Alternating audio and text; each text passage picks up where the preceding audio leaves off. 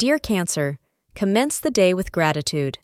The moon in Pisces urges you to enjoy yourself. You may have a difficult time at work today, but things will turn around for you towards the end of the day. Get ready to receive a lot of accolades from your seniors who will recognize your hard work.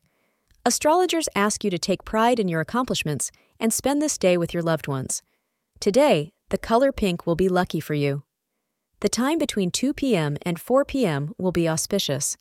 Today, you will find that changes you have made recently in your relationship are really paying off. The mood in your relationship has greatly improved, and both of you seem distinctly happier. Continue along your new and improved relationship path, and you will find that you have created a recipe for long term happiness.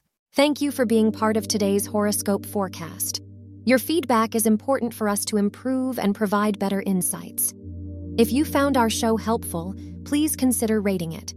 For an uninterrupted, ad free experience, simply click the link in the description. Your support helps us to continue creating valuable content. Thank you for being here and see you tomorrow.